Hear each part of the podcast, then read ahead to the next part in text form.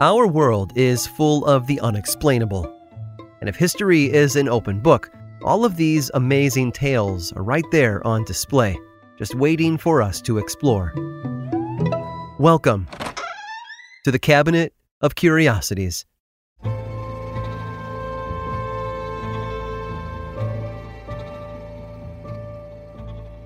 Communication is key. It's the cornerstone of all successful relationships. Effective communication can bring people closer together, help them understand each other better, and even stop certain problems before they start.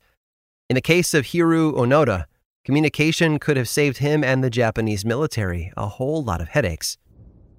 Onoda had been stationed in the Philippines during World War II an intelligence officer by trade, he had been given strict orders to do everything within his power to hinder all enemy attacks on the island. The airstrip and the piers at the harbor became his primary targets, and should he be caught, he was to fight until death. Capture and suicide were not allowed. Once Onoda arrived on the island, he fell in with a group of Japanese soldiers who had already been stationed there. He was of a lower rank than them and so had to follow their orders instead. His mission had stopped before it had even started, and it wasn't long before the United States took over the island with the Philippine Commonwealth in February of 1945, seven months before the official end of the war. The other soldiers had been given orders too fight, which they did, but they were no match for the Allied forces. It would have been much easier had they allowed Onoda to carry out his original mission, but it was too late for that. All but a handful fell, leaving Onoda the acting commander. He ordered the remaining men to retreat into the nearby hills where they would be safe. He and three other Japanese soldiers lived in the Philippine wilderness for months, building huts out of bamboo and stealing food from local villages. When they got desperate, they slaughtered cows and ate their meat. Time in the mountains, though, changed them, and the men eventually grew paranoid of anyone who dared venture near their camp. Stray islanders were often mistaken for enemy guerrillas and killed without question. The soldiers managed to avoid all American and Filipino search parties for a time until their position was compromised and a shootout killed two of them. A third surrendered to the authorities, while Onoda ventured deeper into the mountains. And no one heard from him after that. Lieutenant Onoda was declared dead by the Japanese government in 1959. All search party efforts had failed to locate him, then, after the killing stopped, they stopped looking. And then, in 1974, a Japanese student named Norio Suzuki set out to find the missing soldier. Well, he set out to find three things, really. In his words, Lieutenant Onoda, a panda, and the abominable snowman. And four days after his journey began, he found him. Alive Suzuki tried to coax the soldier off the island to return to the modern world back home, but Onoda wouldn't listen. He was still awaiting orders from his commanding officer. Unable to convince the soldier to leave with him, Suzuki took some pictures as proof and let the Japanese government handle the recovery of their missing asset. Those government officials asked Onoda's superior officer, Major Yoshimi Taniguchi, to fly out to the Philippines to deliver the orders as he had promised years earlier.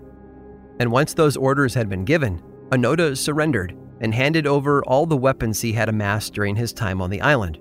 For over 30 years, Hiroo Onoda believed World War II was still being fought all over the world. He had no idea that atom bombs had been dropped on Hiroshima and Nagasaki, or that the Allies had won. The Japan he came home to was like an alien planet, with tall glass buildings all around him and cars clogging all the streets. He became a celebrity of sorts back home and eventually released a book about his experiences on the island, how he'd fought his own war on behalf of a country that had left him behind. But he found fitting into the new world difficult. So much had changed while he was away. Unable to handle living in a modern Japan, he traveled to Brazil, got married, and established schools to help troubled kids both at home and abroad. Hiroo Onoda had been lost in time for most of his life. He'd missed so much and had come back to a world he did not recognize. Yet, despite his hesitation and wariness, he never forgot his primary mission survive at all costs. And thankfully, he succeeded.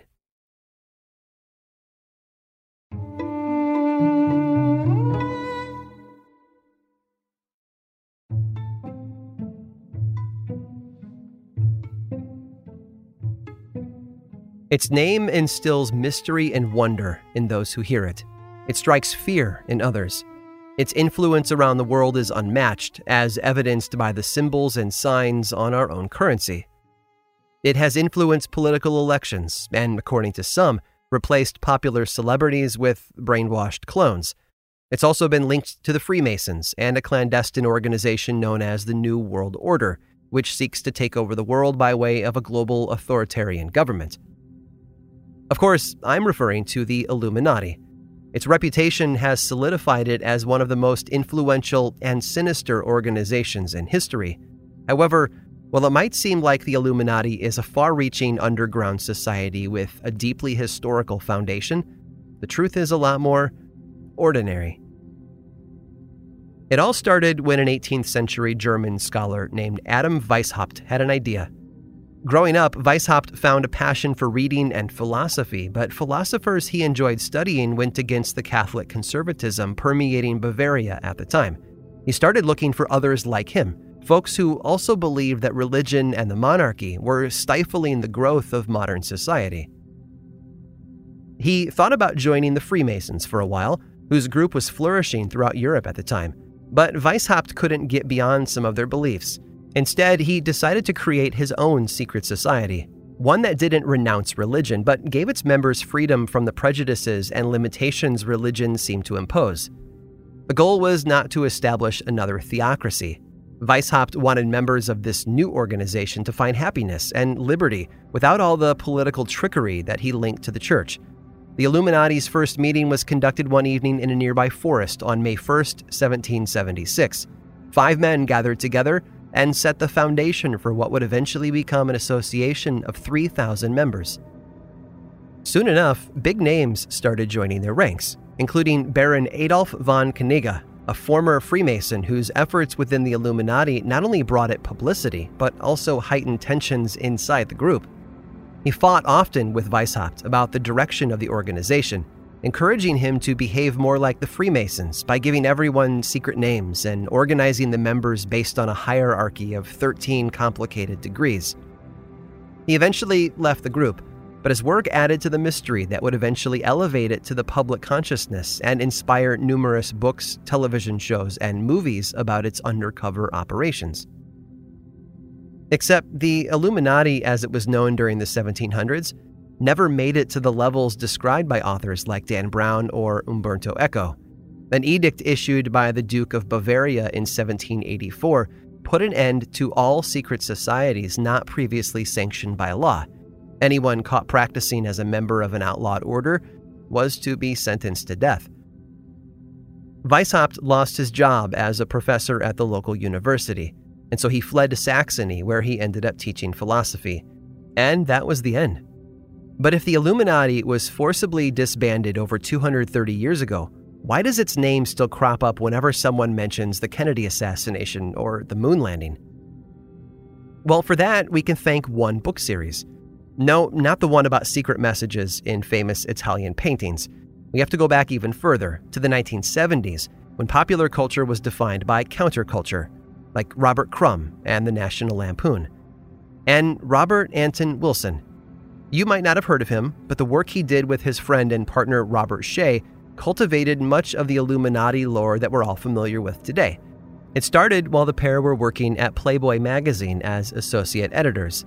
They and some of the other writers started mailing in fake letters to the magazine about a secret society called the Illuminati. Then they'd write more letters to contradict the first batch, adding an air of mystique and intrigue around the organization. Wilson and Shea turned their hijinks into a popular series of satirical books called the Illuminatus Trilogy, which fleshed out the conspiracies behind the assassination of JFK and the meaning of the Eye of Providence on the back of the $1 bill. The books eventually influenced numerous films and stage adaptations, only further spreading their misinformation to the masses. These stories took on a life of their own, and the fiction soon mutated into rumors and eventually full blown conspiracy theories. Thanks to the internet, those theories have now grown more elaborate over time. And thanks to a prank from two magazine editors, a failed German secret society was reborn as one of the most powerful and far reaching organizations in the world. Well, At least by reputation, that is. I hope you've enjoyed today's guided tour of the Cabinet of Curiosities. Subscribe for free on Apple Podcasts or learn more about the show by visiting curiositiespodcast.com. This show was created by me, Aaron Mahnke, in partnership with How Stuff Works. I make another award winning show called Lore, which is a podcast, book series, and television show. And you can learn all about it over at theworldoflore.com. And until next time, stay curious.